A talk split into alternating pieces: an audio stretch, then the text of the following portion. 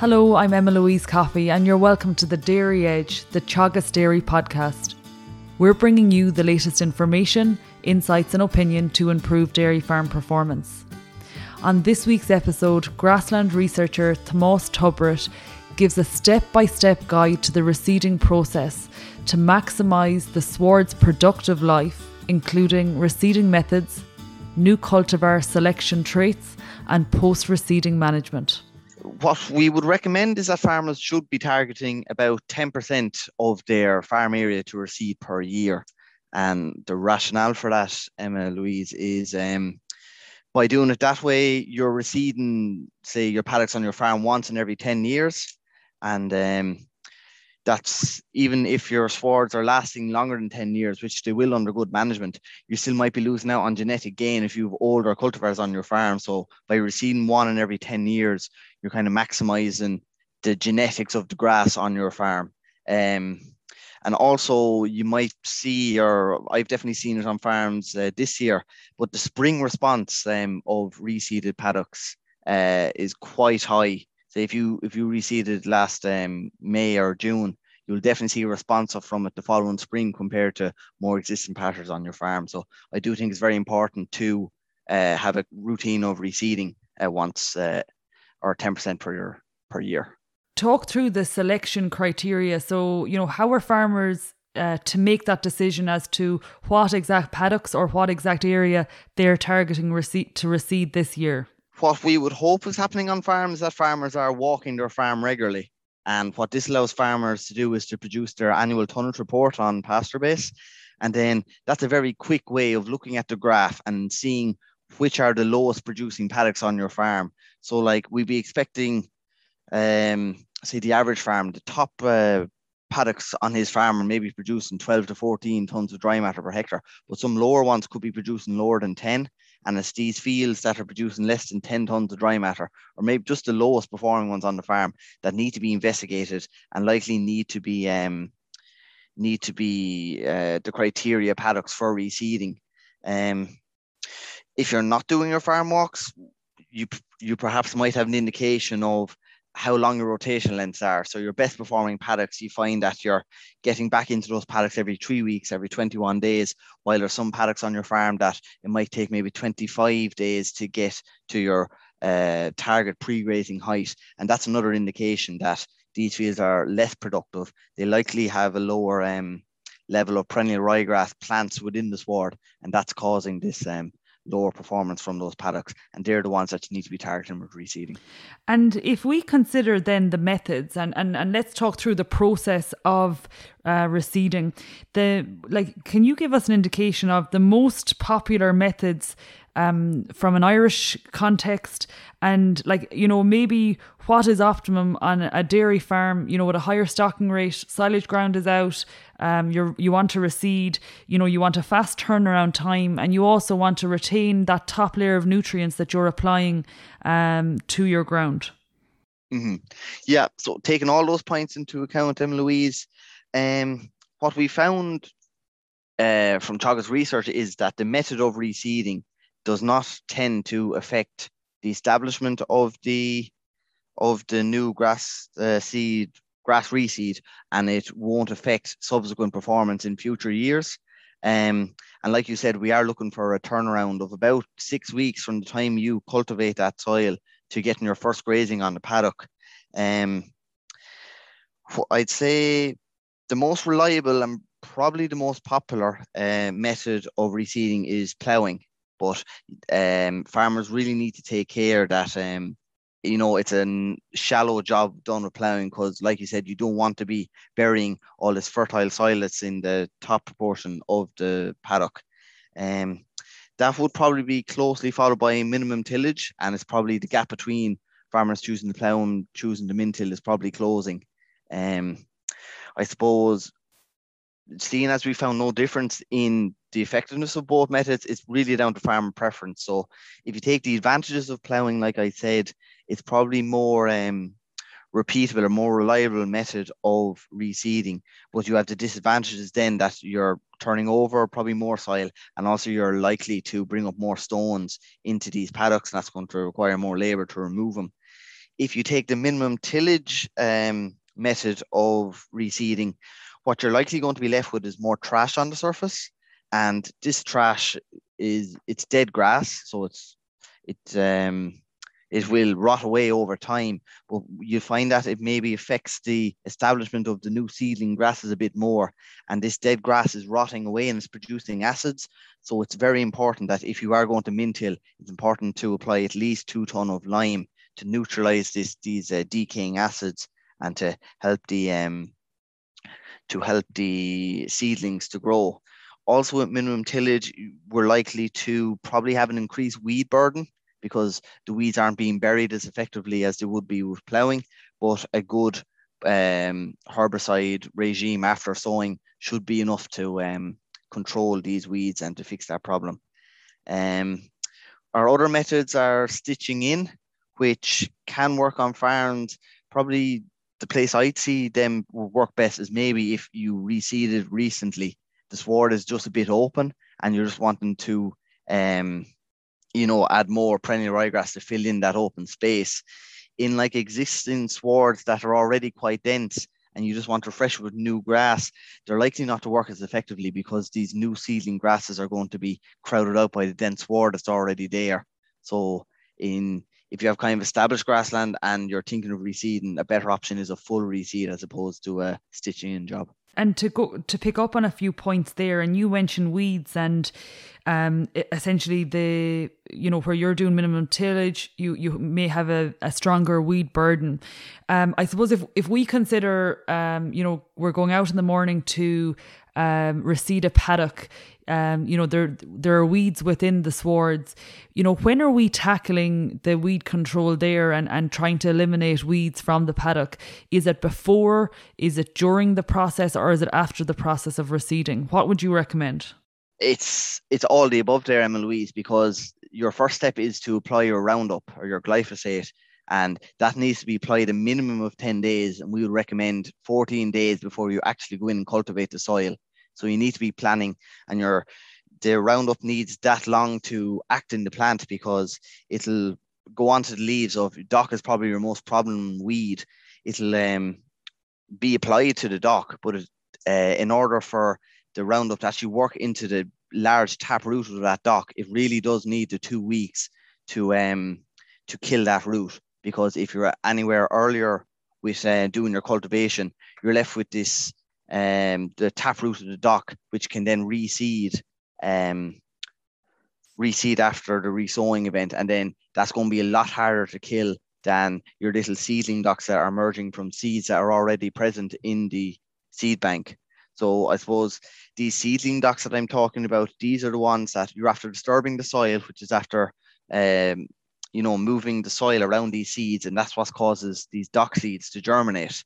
But um, these docks have a very, very shallow root system, and therefore, when you go in with your post-emergent spray, um, uh, now the timing of the post-emergent spray can be quite variable, I find. Um, but when you do tackle that with the um, with your seedling docks and seedling thistles and stuff like that, you're you're bound to get a kill on that compared to uh, your established dock that's regrowing from taproot. That's what the Roundup is tackling that established dock whereas your post-emergence herbicide is going to tackle these seedling docks. And for the timing for the um, say the post-emergence herbicide, um, really what you need to be looking at is so the recommendations are going to be you want to be applying that maybe four to eight weeks somewhere around there before um so you're letting the seedling docks come up they're going to be about the size of a two euro coin and then you're going to spray them then and then you're going to uh, that should hopefully kill it, and then you're going to start your um, pre-grazing management of these swards. But I've seen it on farms, and it's happened to me myself, where maybe the spray goes a bit late and growth rates are very high, and there's a withdrawal date on applying the spraying when you can graze it. And for some of these products, it's as long as two weeks, and in that two weeks, there's massive amount of growth, and then you're not actually grazing these new reseeds at the target pre-grazing yield of 800, you're probably gone more likely to maybe 1200 or 1400, and it's a bit higher than we'd be recommending. So if growth rates are high, you probably need to get in earlier with your um, post-emergence herbicide. If growth rates are that bit, are that bit slower, you're probably looking at five to six weeks would be the optimum time to be spraying these um, these weeds that are coming up with the new grass.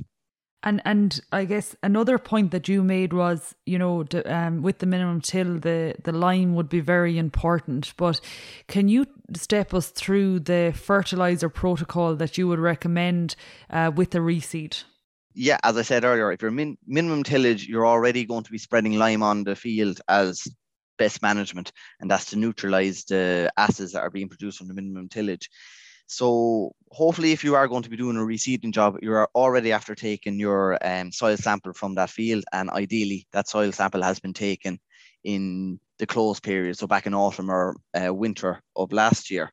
And this is going to obviously tell you your pH, your P index, and your K index. So if the soil test is recommending you need to apply lime to increase the pH of the soil, reseeding is an optimum time to apply this um, this lime to the field. Uh, like I said, a minimum of two ton if you're minimum tillage ground, and uh, that will be up to a maximum of um, three tons of lime at reseeding. And if the soil does require more, um, if it requires more lime as per your soil test recommendations, that can be applied then later on in the season around September time. So th- that's your lime requirement, a maximum of three ton um, of lime to be applied to uh, fields that need it, that need lime. With regards to your P and K in, indexes, so as a first thing, the, these new growing seedlings are going to require uh, 30 units of nitrogen uh, at reseeding, and that's to promote the growth of the seedlings. And if you take, if your soils are at index three for P and index three for K, they're going to require uh, 30 units of P and they're going to require a minimum of 50 units of K to stimulate growth in those crops. As you go down the indexes there, so if you have a soil P index of two, you're going to have to apply an extra 15 units. So that's 45 units of P on index two soils. And for an index one soil, you're going to be applying another 15. So that's, or another 10. So that's um, 50 units of P to be applied. And for the K indexes, a K index of two will require um, 65 units of K, and a K index of one is going to require 80 units. And also, it's probably good to note that if you are planning on reseeding fields and you're going to be reseeding fields that are already index ones for both P and K, it might be a good idea to not reseed those fields this year but rather to invest money in increasing the indexes of those fields now in anticipation for um, reseeding in the following year because um, perennial ryegrass, new perennial ryegrass seedlings that you uh, grow in your paddocks, they are very nutrient hungry. And if they're not, if they're getting reduced amounts of P and K, they're likely going to die and be replaced by weeds and weed grasses. So it might be a priority on farms to actually do their nutrient management program first and getting their uh, soil indices into the right place before they target um, a reseeding job on those paddocks. Uh, yeah, and as you say, it, it may be a two year process um, on some farms, and, and this probably is a really good time to pull out those soil fertility results from the you know the kind of winter period and analyze where the paddocks are at in conjunction with the the um, I guess the measurements from pasture base. Looking then to um, the cultivars or the mixes um, that farmers will select um, for reseeding, you know, you mentioned the genetics of um, the new seeds that are becoming available, and I guess it's it's it's very much like you know, like we're talking about the EBI. It's it's a very similar concept, but I, I guess um, what traits are people targeting for grass based systems from what you can see, Tomas? As most of your listeners will know, the place, the grass, um, the grass variety selection tool that is recommended by Teagasc Department and the wider seed industry is the pasture profit index. So this is um, created every year from data from the department recommended list trials from trials here in Teagasc Moorepark. And um, very similar to the EBI. It ranks the varieties across a number of traits. Uh, higher performance in a trait gives you a higher economic value, and that's how you're going to select the varieties.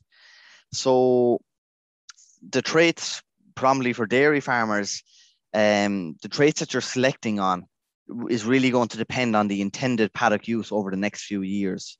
So obviously, a large proportion of dairy farms is going to be um, on your grazing platform, and the traits that farmers need to be selecting for um, for those um, fields is going to be spring herbage growth because spring herbage growth is when we really need the grass in the system. There's a plentiful of grass in summer, but when we need grass in the system, it's um, adv- advantageous to have good spring growth in your cultivars.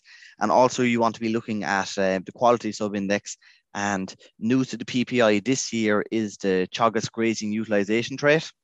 And um, this has been the basis of my PhD for the past number of years, where um, we've evaluated plots in grazing plots here in Teagasc Moorepark. The cows come in and graze them on um, 21 day rotations, and we're assessing how well they're grazed by the animals because we know increased utilization of grass is going to increase net profit. So um, we want, or dairy farmers want varieties that are going to be well grazed by cows. Um, they don't have to go in and top them, which is another labor saving and stuff like that. So those are the three main traits that farmers should be targeting on their grazing platforms. There also might be some farmers who have out farms and are planning on getting two or three uh, proper cuts of silage off those fields. And then um, what the farmers should be focusing on for those um, intended paddocks is to be following the silage sub-index within the um, pasture profit index. That's taken from the department recommended list trials that they run a proper silage um, a silage protocol where you know the fields or the plots are closed for six weeks then they're taking their first cut, they're closed for another five to six weeks, and they get a second cut. So you're getting a really good, accurate indication of what varieties are suitable for um, silage systems. And then lastly, there might be some farmers who are using them probably more in a general purpose type system where they expect to get maybe one or two um, silage cuts off them, but also want to get some indication of good grazing in these swards as well, particularly maybe for heifers on the farm and that. And the main traits to follow for um, those type of paddocks will be your silage subindex and also your uh, grazing utilization subindex. They're the key traits to be selecting on for those type of paddocks. And talk us through um, your recommendation on, um, you know, you've given us an indication of the traits that we should look at, but um, looking at one cultivar as opposed to looking at a mix, you know, what what would be best there, and and what would be the difference? So Teagasc have been running this um, on-farm monoculture trial for the past uh, seven or eight years. It's um, a simple trial where we are sowing just single varieties in paddocks on farms all across Ireland. There's over 100 farms involved in this trial. And the farmer is then managing that paddock as he does any other paddocks on his farm. And we're uh, gaining data off that from um, uh, Pasture Base Ireland. And the feedback that we're getting back from farmers is that they're more than happy to sow monocultures of varieties in their swards, that they see no difference between sowing a mixture that they've selected to be high performing in or their traits that they want and between one single monoculture that performs equally as well in all those desired traits. So if if you can find a variety on the PPI list that is performing well in the two or three main traits that you want in that um, field, well then I would um, strongly recommend selecting monocultures for that reason. Um, perhaps the only disadvantage to sowing monocultures is maybe seed availability, particularly for newer varieties, might be a bit less, so might be hard to actually get enough grass seed to sow as a monoculture. But um, if that option is there for you, um, I would recommend it. All right. And when it comes to variety selection for mixtures, it can get quite complicated and I think it's probably needlessly slow or has been in the past when we haven't had the data. But if we take heading date, the heading dates between varieties have they've been getting narrower and narrower for the past 20 years. Like the range uh, now in the list is ranging from about maybe the 24th of May until the 11th of June, where in the past that could have been going up to maybe the 16th or 20th of June. So the range is getting smaller. And in plot work I've done here in Moorepark for the last two or three years, we've sowed mixtures of perennial ryegrass varieties with wide heading dates and with narrow heading dates. And we found that in a rotational grazing system, grazed every 21 days, um, there was no difference between the variety performance. So, um, particularly if you are going to be putting on your grazing pattern and going to be getting the grazings off them, I don't see uh, this large effect of heading date having as much of an influence on paddock performance. When we get to silage quality, it probably still is wise to keep your heading date as um, narrow as possible, as if the varieties included in your silage mix are heading at different dates, they're going to be losing quality at different rates, and um, it's probably more uh, preferable just to have them at around a similar date um, for silage harvesting and stuff like that. And Tomas, then looking to clover, and that's something that you know a lot of farmers now are including or thinking of including in the mix you know what type of clover are you looking at selecting for uh, grazing swards on the milking platform clover it's becoming i suppose more recognized as an important aspect of it has an important role to play within grazing swards in Ireland. It can lead to lower levels of nitrogen being applied and can also lead to higher levels of performance uh, on perennial ryegrass swards. So um, we are definitely recommending, especially on grazing um, swards, that the inclusion of clover be, um, you know, included into your reseeding mix. What we're recommending, the types of clover to sow are generally your small to medium leaf size clovers. Um, so we know the advantages of these. They're compared to the large ones, they're not as likely to take over the swards as much, and um, they'll still fix the nitrogen that you need and also give you a uh, yield and animal performance advantage as well. They'd be the ones I'd be recommending for um, grassland swards. And looking then to grazing management of a new reseed, and you mentioned previously that you know you're targeting that first grazing at a cover of 800 kilos dry matter per hectare. Um, can can you take us through the first two or three grazings and how exactly you're managing that? Like to some people, you know, I think in the past we liked to see a lot of grass in a reseed before you'd let cows in, but obviously the the mindset has changed slightly on that. Yeah. So if we take, we're after doing our reseeding job and um, it's been rolled and now we're starting to see the seedlings come up. The field will look quite angish for a long while, and depending on um, depending on grow conditions, that's going to dictate when you're going back in to graze it. What you found for the last few years is in 2018 we had the drought in June, and uh, reseeds were looking quite miserable around uh, those times. And then last year, we also found, even if people went that bit earlier in May, we also got a drought and some reseeds seemed to struggle. But um, if you do get, you know, good, good to reasonable grow conditions, um, you're expecting to be back in those uh, paddocks within six weeks. And uh, over those six weeks, we're expecting a cover of about 800 to be on uh, those paddocks. And I suppose the reason we want to be grazing these at a lower cover than what we were grazing the other paddocks on the farm is that we're trying to um, encourage tillering of the plant. And by getting in and grazing them and not grazing them down to the butt, but it's just literally getting your cows to run over it. Um, you know, just give it a bit of a clipping, and that's going to encourage the fields to tiller. I suppose in the past also it might have been suggested to um, use your calves or stuff like that to graze the to graze these reseeds. But what I see is I think getting a large number of cows to graze them, not graze it too tightly, but give it a bit of a clipping, they can get over the field in a far shorter length of time. So the cows are only in for one grazing and then you can take them off again. And um, then the field can just start re- regrowing again and you're kind of left with a more even uh, regrowth on those fields as opposed to this prolonged grazing and then prolonged regrowth. Um, and then, like I was saying as well, um, if we are planning to graze at 800, we need to be proactive in the time we're spraying. Um, so, like I said, some products, I know the Corteva products are, they have a seven day withdrawal, which is probably more easier to manage, but there is some products that they require a 14 day interval between spraying the field and between grazing it. And we all know how much grass can grow, say in May, um, over two weeks. So it is about being um, on keeping an eye on the paddock and kind of making the decision early that I'm going to spray it now, and then I'll be able to graze it.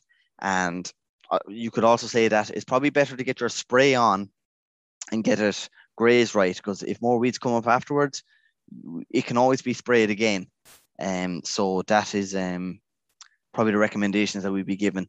Make sure that you're grazing it at 800 and working your spray protocol around your grazing date rather than working your grazing date around when you sprayed it.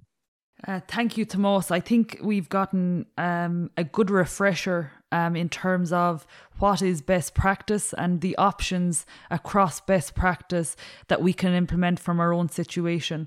I think, you know, from listening to you, we're starting with the basics of, you know, selecting those lower producing paddocks, checking out the soil fertility, and then putting a plan in place in terms of the method we're going to use, uh, the varieties we're going to select, and putting that fertilizer plan and grazing plan in place uh, for the reseed. Thank you, Tomas. Thanks, Emma. That's it for this week's episode of the Dairy Edge podcast, and my thanks to Tomas Tubritt for joining me on this week's show. Don't forget to rate, review, and subscribe to the podcast. You can listen on Apple and Google Podcasts as well as Spotify. And for more information, go to the Teagasc website at teagasc.ie. I'm Emma Louise Coffey, and join me next time for your Dairy Edge.